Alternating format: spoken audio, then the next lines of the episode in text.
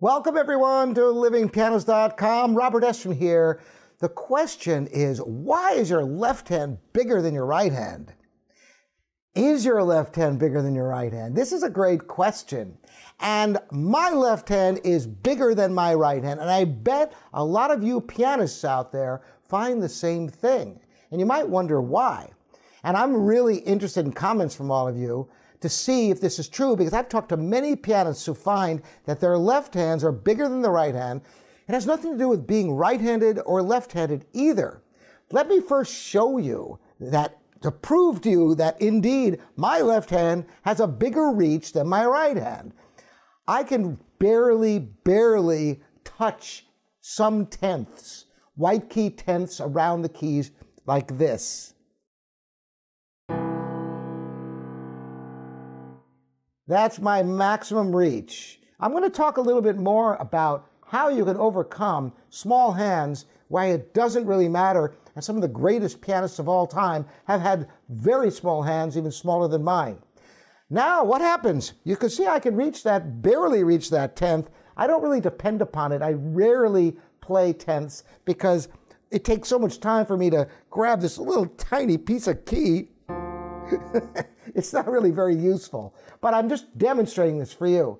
Now on the right hand, if I try to do the same thing, uh, I absolutely can't do it. Uh, I just can't make it. So you might wonder, what the heck is up with that? And you will find that most pianists, and this is an interesting test because in the comments we can find out how many. Now, it might have to do with how much you practice and how much you play the piano. Uh, and of course, natural physiology, I'm sure, enters into it. I'm sure this is not 100% universal. The reason is that left hand parts tend to be more outstretched than right hand parts. Right hand usually has the melody, left hand has accompaniments and all kinds of stretching. So your left hand ends up being slightly, ever so slightly, bigger than your right hand generally speaking. I'm very interested to hear from all of you. Now, I promised you some tips about small hands. I've got relatively small hands, and I always wanted to play music beyond my reach. Now, I will say this if you don't have a solid octave, if you reach an octave like this, then you're going to have a hard time with a lot of repertoire. Fortunately, Baroque music of Bach, Handel, Telemann, and others, Scarlatti, um, you don't really need much of a reach for the for Baroque music and even classical period music.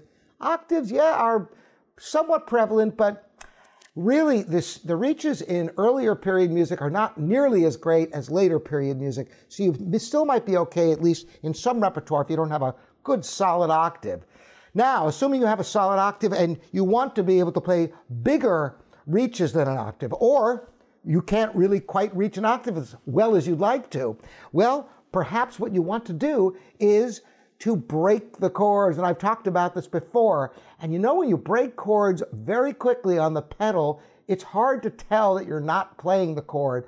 For example, if I wanted to play a chord like this, of course, the right hand's no problem, but the left hand, I can't possibly reach this chord. So, how could I play it if it's written?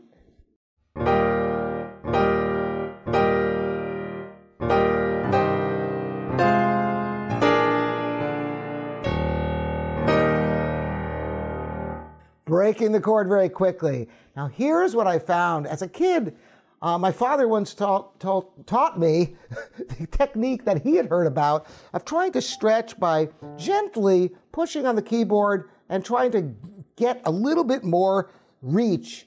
I didn't find that helped me at all. However, what helped enormously was just developing more strength so that breaking chords, rapid chords that were beyond my reach became accessible to me. And you're going to find the same thing.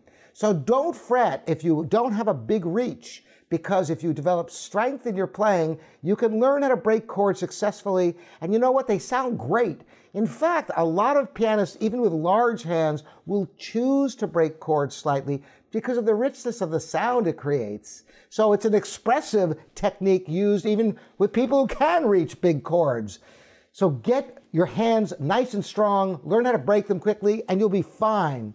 And it's an interesting note that just from playing music that has bigger reaches, like the left hand repertoire tends to be bigger stretches in the right hand in the piano, you will tend to find your left hand will be a smidgen larger in the reach than your right hand. Love to hear from all of you again. I'm Robert Estrin here at livingpianos.com, your online piano resource. Thanks for joining me and subscribing, ringing the bell to spread the word to everyone who loves the piano. See you next time.